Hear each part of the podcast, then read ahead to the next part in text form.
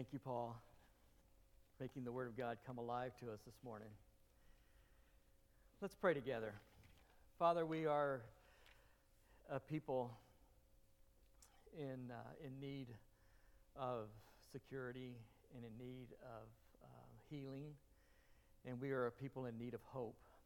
And I just um, think about the words that Sharon was singing It's just how nothing is left unredeemed by you, and what a promise that is.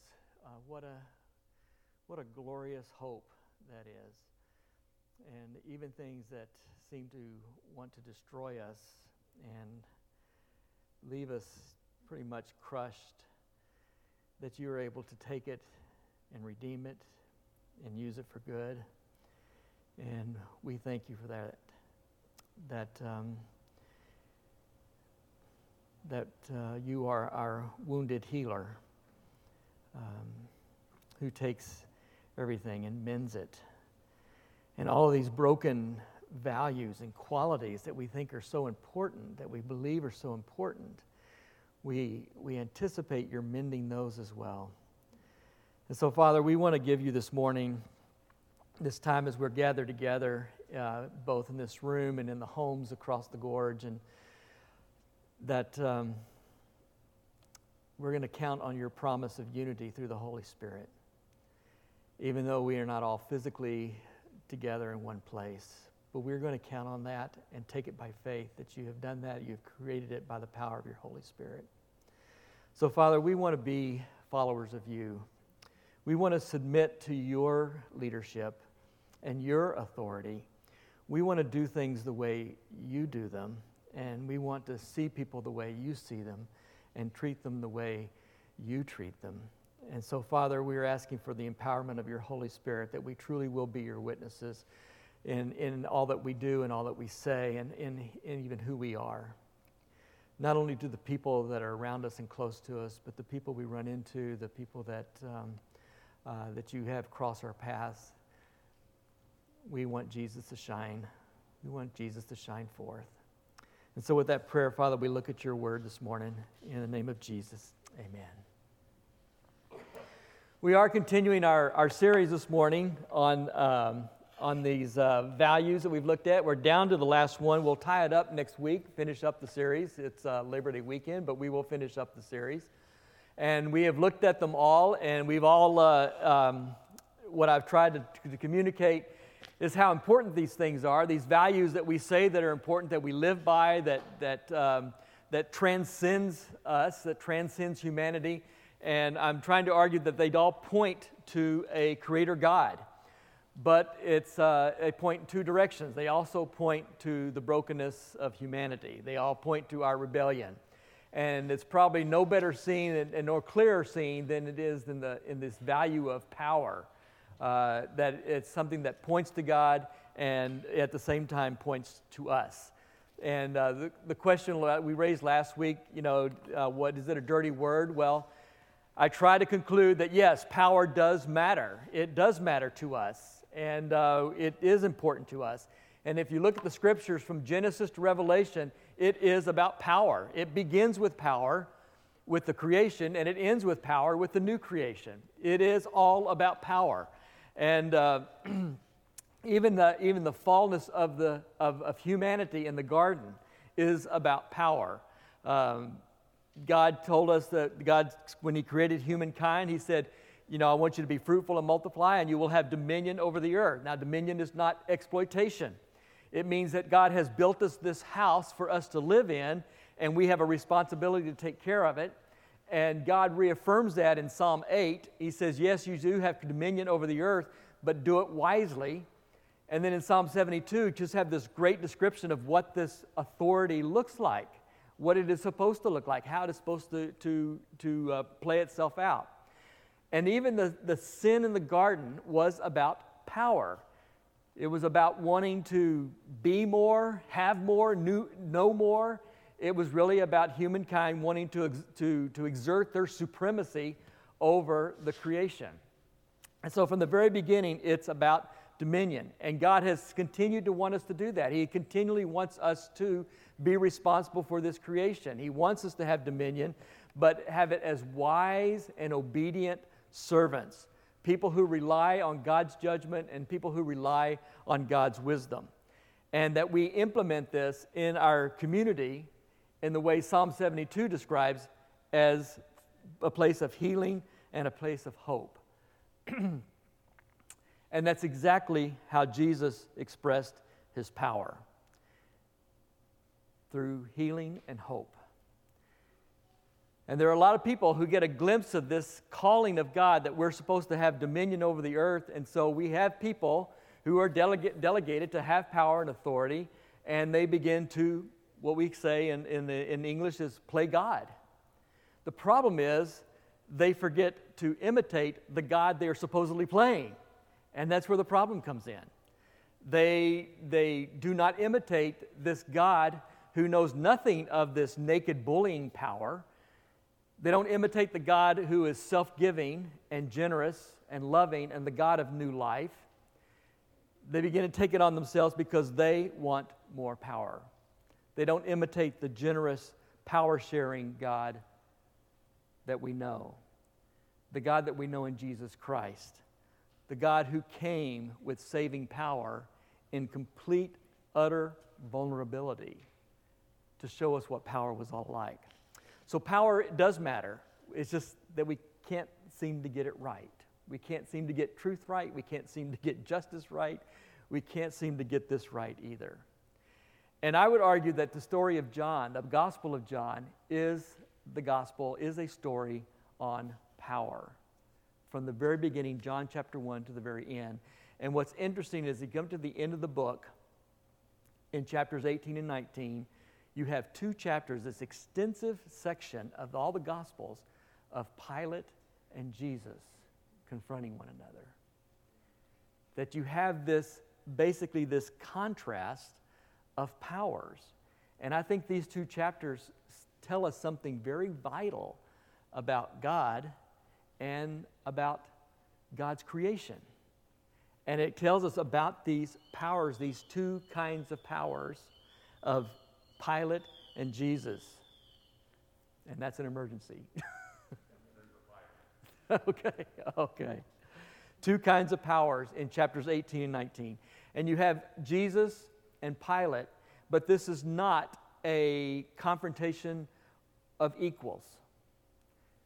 The people that are on looking this scene of this, con- this, this conflict, this confrontation between Pilate and Jesus, they see one thing, and the readers of John see something else. It is not a confrontation of equals. So, what did, if you were onlookers, there are two kinds of powers that on display here the love of power and the power of love. And before you talk about, the, I mean, this may sound a cliche, but this is the best way I know to describe it this love of power versus the power of love. And you may look at this power of love and sound that sounds squishy and sentimental, but if you look at the gospel, it is anything but squishy and sentimental. So if you're the onlookers looking at, uh, looking at the scene with Jesus and Pilate, and you're looking at Jesus, what did the onlookers see? What did they see when they saw Jesus? They saw someone who was um, lonely, who was uh, um, appearing weak, uh, someone who was vulnerable, someone who was defensive, uh, someone who was uh, uh, portrayed as a fake king, and someone who was flogged by the Roman government, someone who was sneered at by soldiers, uh, someone who was in great need of, of mercy uh, they saw a would be Messiah who was rejected and ultimately going to be killed. This is what people saw when they saw Jesus. But what do the readers see? What do we see? We see the Word made flesh. We see the Lord of creation. We see the King of Israel. We see the ruler of the universe. So when an onlooker looks at this scene and they're seeing that this is not a confrontation of equals because you've got Pilate over here and you've got Jesus over here, and Jesus does not look like an equal. But if we're reading the Gospel of John, we understand that, yes, this is not a confrontation among equals. This is not a meeting of equals. In fact, Pilate's out of his league. So, what do the people see when they see Pilate? Well, they see a Roman governor, they see uh, somebody who has the power to kill somebody and the power to release somebody. Uh, they see a, uh, um, uh, somebody who answers to Caesar, uh, someone who submits to the government but has to submit to Caesar, but also has power. But what do, the, what do we see? What do the readers see when we look at Pilate? We see someone who is a weak politician. We see a person who is in over his head. We see a person who, uh, who is angry at being manipulated by the religious establishment. But we also see a man who goes after petty revenge and nails the king of the Jews on the cross just to poke at the, at the religious leaders a little bit, not knowing that he was actually speaking the truth. We, speak, we see a man who is uh, delegated to have the authority. Jesus says, You have the authority to do that, which means he also has the responsibility for what he's doing, that he is also held accountable. And Jesus tells Pilate, You know what? My kingdom is not the kind of kingdom that grows out of this world. My kingdom is different. My kingdom is not of this world, but it is certainly for this world. My kingdom is very, very different. My kingdom follows the pattern of Psalm 72, not the political kingdom. It is not of this. He says, if my kingdom was of this world, was this kind of world, then I would be leading an armed rebellion. But I'm not. Now, Peter tried that, didn't he? He pulled out the sword and he tried to lead an armed rebellion. And Jesus said, No, this is not what this kingdom is all about. And I can imagine Peter was probably thinking, before we're too hard on Peter, I think we kind of do the same thing. We kind of think, okay, Jesus, this love thing is great when we're around the table. And it's just us. This power, this, this power of love, this is a cool thing.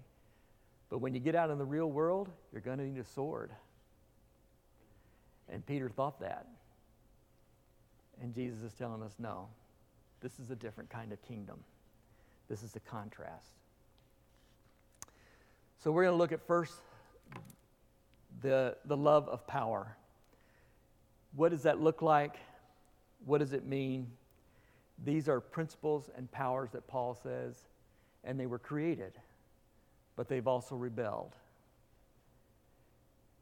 there is this spiritual reality behind all this. And secularists and materialists have a hard time with this idea. And, and, frankly, even Christians have a hard time with this idea. We think of institutions and organizations and governments and corporations or whatever as sort of these neutral, sterile things, but they're not. There is this spiritual reality behind them.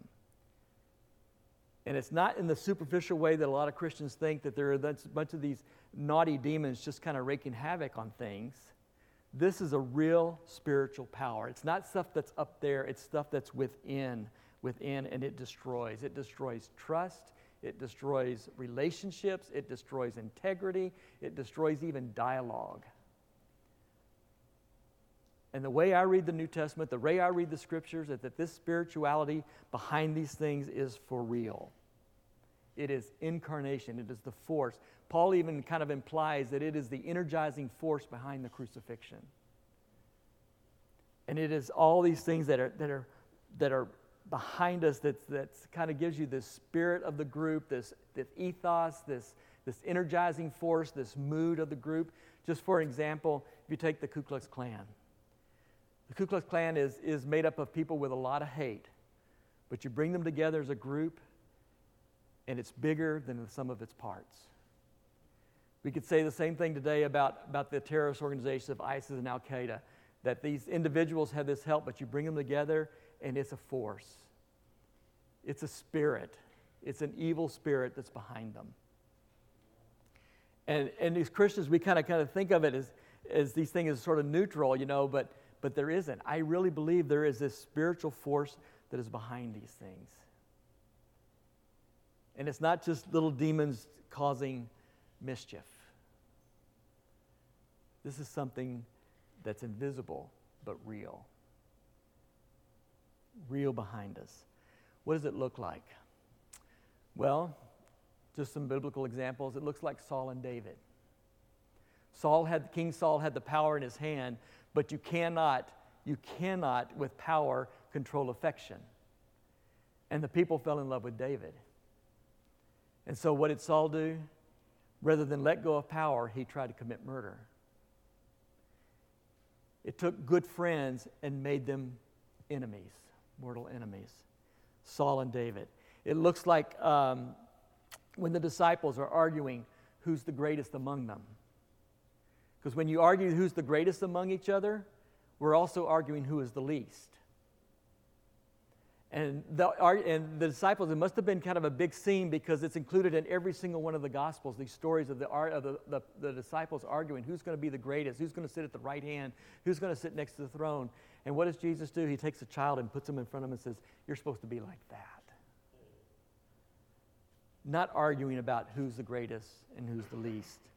It looks like Simon Magnus in Acts, who tried to merchandise Christianity who tried to sell it. And my feeling is that this spirits of evil is bad enough when it's in other organizations and other, far, other um, uh, um, entities and institutions. But when it hits the church, when it hits Christianity, then it's especially diabolical. And there's just been lots and lots of Christian leaders, Christian lay people, Christian workers who have been ruined because of pride. Because they try to merchandise Christianity. There's even podcasts on it these days about different failures of Christian leaders because of pride. That's what it looks like. And the thing is that the church has been given this awesome response to discern these things. We've been given this awesome responsibility to discern these spirits. John tells us we have to discern these, discern the, between these, these spirits. And when we don't, tragedy happens. And that, to me, the best example of this is how the church got sucked into Nazi Germany. All the, the German church just got sucked in completely with that, except the confessing church, you know, led by Karl Barth, Dietrich Bonhoeffer, and, and um, oh, uh, what's the guy's name? Uh, Niemöller, Martin Niemöller.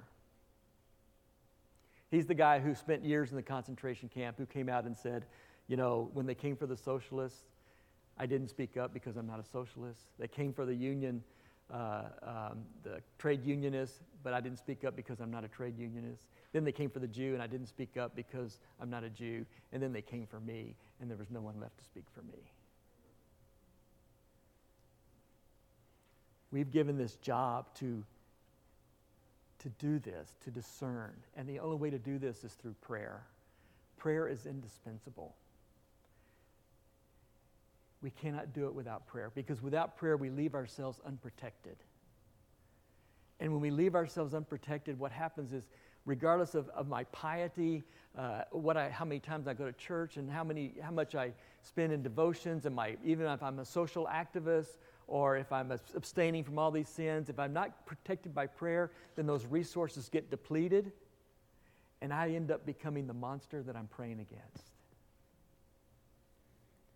Prayer is key, is indispensable in this. And remember, when we pray about these things, you're talking to God, you're not talking to the demons. Sometimes we get into the conversation of wanting to talk to the demons. That's not prayer. Prayer is talking to God about the demons. And that's how we discern. That's how we discern from it. Before we move on to the prayer, to the power of love, the positive creative power. The, creative, the love of power is a destructive power, but the power of love is a creative power. Before we move on to that, I just want to mention something real specific. Is there ever a place for force? I think, I think, this is me, that there is a biblical argument for police type power. that power is to avoid chaos, to put down anarchy, and to create order. It doesn't move the kingdom forward, but it does create space for the kingdom to move forward. So, yes, I do believe there is a place for that. And I think there is a biblical support for that, that there is a support for police type power. So, don't get me wrong that I'm just saying that's, you know, that's not, that's not a, an option here. But just let's distinguish what it is. It creates space for the kingdom to move forward. The creative power is the powers that create. Uh, we, let me move on to the next one here. The power of love, the power that creates. Power is not inherently bad. I wanted Paul to read that passage in, one, in Acts 1 8 because you can't say it any clearer than that, that we've been given the power. The Holy Spirit has been called a dunamis, a power. So it is a power. Don't think that it's a weakness. Don't think that it's just a sentimental hogwash, uh, to quote It's a Wonderful Life. There is a power and a power that creates. John begins his gospel by telling, telling us that those who receive him, that receive the word, he gave them the power, the authority to become children of God. Your translation may read something different, but it's the word that's it's word used for authority there. And we don't really think of children as having much authority, but in this case, he says you were given the authority to be children of God. Authority to do what? Well, if you read the rest of the story, you have the authority to wash each other's feet. You have the authority to serve. You have the authority to bend, wrap the towel around your waist, and wash each other's feet. We had this youth group come down every two years to do a missions project. And I had them lined up. I may have shared this story before. I had them lined up to work in this one village. We were doing a church plant. It was a, a small village. And I talked to the mayor and I said, We've got a group of Americans coming down, American teenagers coming down. Well, is there any help that you need them in the city? And he goes, Well, we have this river that runs, the stream that runs through the, the town, and it's the, ta- it's the river that we use, frankly, for sewage and you know everything that runs through the runs through the village, and it's being grown over. Could they come and clear some of that out for us so that the river doesn't back up into the town when it rains during rainy season? I said, Sure, we can do that. So I was talking to the youth pastor, and I told him this is what we wanted him to do. And he says, Oh, what, I'm quoting here, we're beyond that. We want to do evangelism. And one of us, I asked, Well, how many of your kids speak Spanish, for one thing? And he says, Well, we're bringing a, a Spanish teacher, high school Spanish teacher with us. Oh, okay, okay. And the next question I said, Well, since when do we move beyond washing feet? Evangelism is great but we also wash feet. We're called to do that. That's creative love. That's the power of love. That's what we must learn to do as the royal priesthood. That this is what he has delegated for us to do. That this is a different kind of power. Jesus has redefined it. He's redefined power as self giving, selfless, generous, hospitality. That's how he defines power. And yes, power is broken in our world, but I really believe that, that once the church gets it, gets it in its head that this is how we practice power, we can even start to see it mend, maybe. Start to see it heal. Start to make it look better. So, what does it look like? Well, it's used for the good of others. Think Joseph. Creative power is used for the good of others. Most of you know the story of Joseph. He was sold into slavery by his brothers. He, went, he was in prison, and then he rose to a position of real power. And uh, his brothers came to, to Egypt looking for food, and they didn't know that was his brother who was in charge of the whole thing. And they were bargaining with him. And what does Joseph do? He weeps, and he receives them, and he forgives them, and he swallows his pride because of the good of others. That's creative power. Creative power demands humility and vulnerability. Think Moses. If anybody knew about real power, human power, worldly power, it's Moses, right? Who grew up into the house of Pharaoh and took it on himself to kill somebody to exercise his power. And of course, we know the story of that too. He spent 40 years in the desert, and when God called him to come back, he, will, he goes back with meekness and yet confidence in the power of God. Long gone was the arrogance, the impulsive violence. But we have a meek Moses, confident in the power of God. It's marked with joy. Think of the book of Acts. Uh, when, when the guy was, was healed, you know, what did he do? He went up running and leaping, walking and leaping and praising God. And I think about something maybe a little more, more, more, uh, uh, more quiet than that kind of, that kind of joy. And I think of the, the Council of Jerusalem, where the question was, are we going to allow Gentiles into this? And the Council of Jerusalem met together and they said, yes, anyone who claims Christ as Savior is our brother. And there was joy in the body and unity in the body because of that. It brings about joy, but it also brings about, it sustains faithfulness. Coupled with that joy, we all know come, comes grief and anguish. Uh, Richard Foster says that, that anguish and joy are in a symbiotic relationship, that we, all, we kind of just come together. Jeremiah is the perfect example of this. In one of the, the things could not get any worse for Israel than Jeremiah's time. And what does he do? He, pro- he proclaims the truth, but he also proclaims hope. That there will come a time where God will renew that covenant and he will write the law on our hearts and not on tablets. And he said, in spite of what's going on, in spite of the disaster, in spite of the catastrophe, we must remain faithful. And it sustains faithfulness. So, how do we live it out?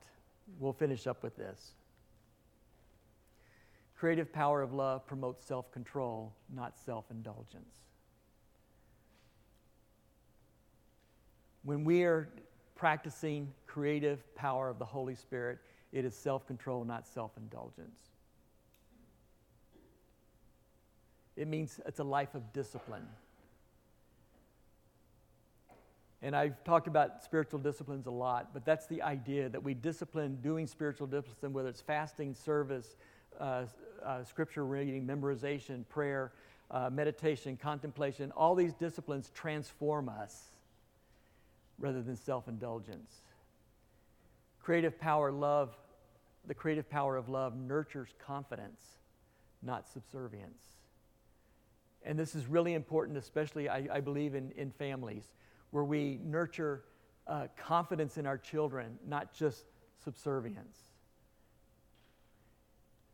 Sue used to do this uh, seminar on discipline of young children, and she'd always explain to the parents that we, at the beginning, when they're young, yes, we have to control things. We have to control them in certain ways.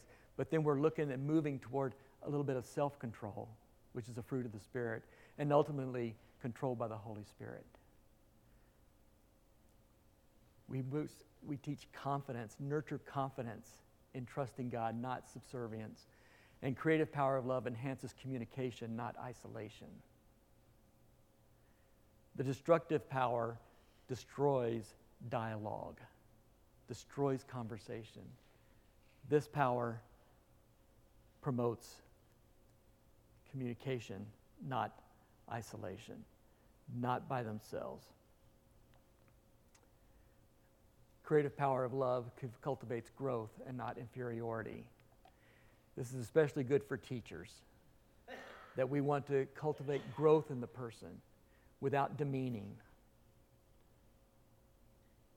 without ultimate criticizing, of just a, a re- eroding of confidence, a re- eroding of their ability.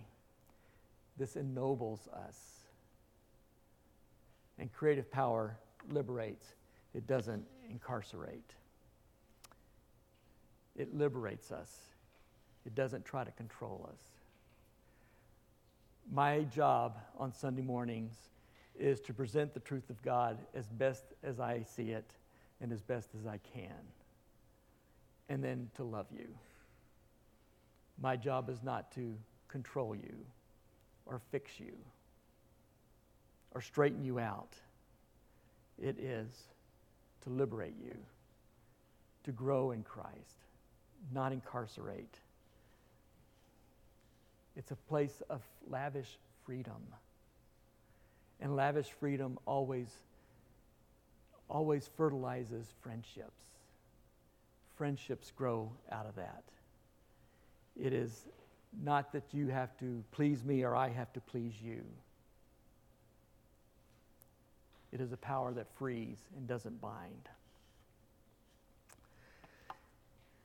It all boils down to this the resurrection and the ascension of Jesus Christ on the throne. All that on the throne is the power of love set up against and over the love of power. The ascension and the resurrection of Christ sets the power of love over and against, over and against the love of power. In Daniel 7, there's this sort of courtroom scene, and um, Daniel describes all these empires. He describes them as monsters because that's what they are. They're monsters. And every empire before and after Rome continues to babble on about all the things they can do, but the one supreme thing that they can do is kill. That's what they can do. And God has exalted his own son over that. Empires can kill. And Jesus had, we have this incredibly ridiculous paradox of power at the end of John, where we have Jesus submitting to the power of the empire that kills, but Jesus believed in a God that raises the dead. That the Son of Man is sitting on the throne, that he is a human being, and he has dominion and authority over the power. Churches and Christians sometimes think that we can defeat these powers at their own game. That we can use the same thing, that the, the victory of our cause is the most important thing in the world, and that we can use whatever means we want to, in, to ensure that victory. That somehow that end justifies the means, and we can use the same means as the, as the, as the world to achieve that victory. But that distorts the whole meaning of the cross and the resurrection and the ascension. It changes everything. Jesus is not some abstract concept, He is a person who lives and died and is resurrected, who sits on the throne. He is a person who is still generous. He is a person who is still living. He is a person who is still giving. He is a person who is still loving. And when God raised him from the dead, he didn't just vindicate Jesus, the person, he also vindicated his way. And as children, we are to be walking in his way. That's how we exercise power. Why? Because God says that there is another dimension called heaven. And we can't see it, it's unseen, but it is real.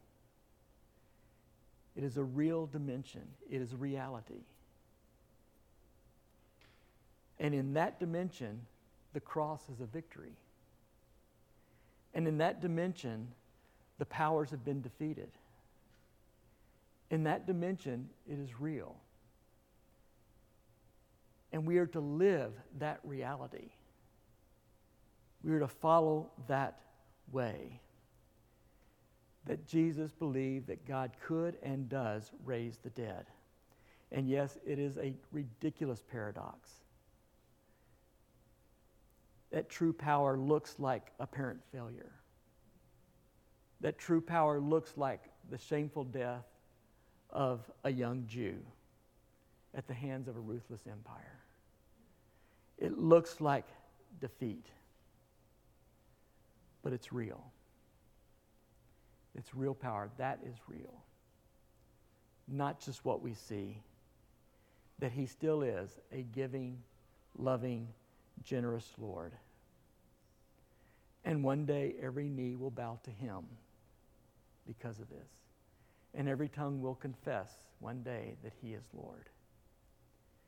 And until that day comes, we live to implement it. We implement the victory every day. That's the power. That's the power that we see in Pilate and Jesus. That's the power conflict we see between the cross and the empire. That it may look like defeat, but it's a victory. The power of love replaces the destructive love of power. That's the bottom line. That the resurrection, the ascension of Jesus on the throne sets the power of love against the love of power and wins. It sounds sentimental, it sounds mushy, but Jesus does not think it is mushy or sentimental. All we have to do is look at the cross and realize how true that is. Let's pray. Father, we are thankful for the power that comes from the Holy Spirit, the power that, that can conquer all evil. Father, teach us to trust that power. Teach us to live it. In Jesus' name, amen.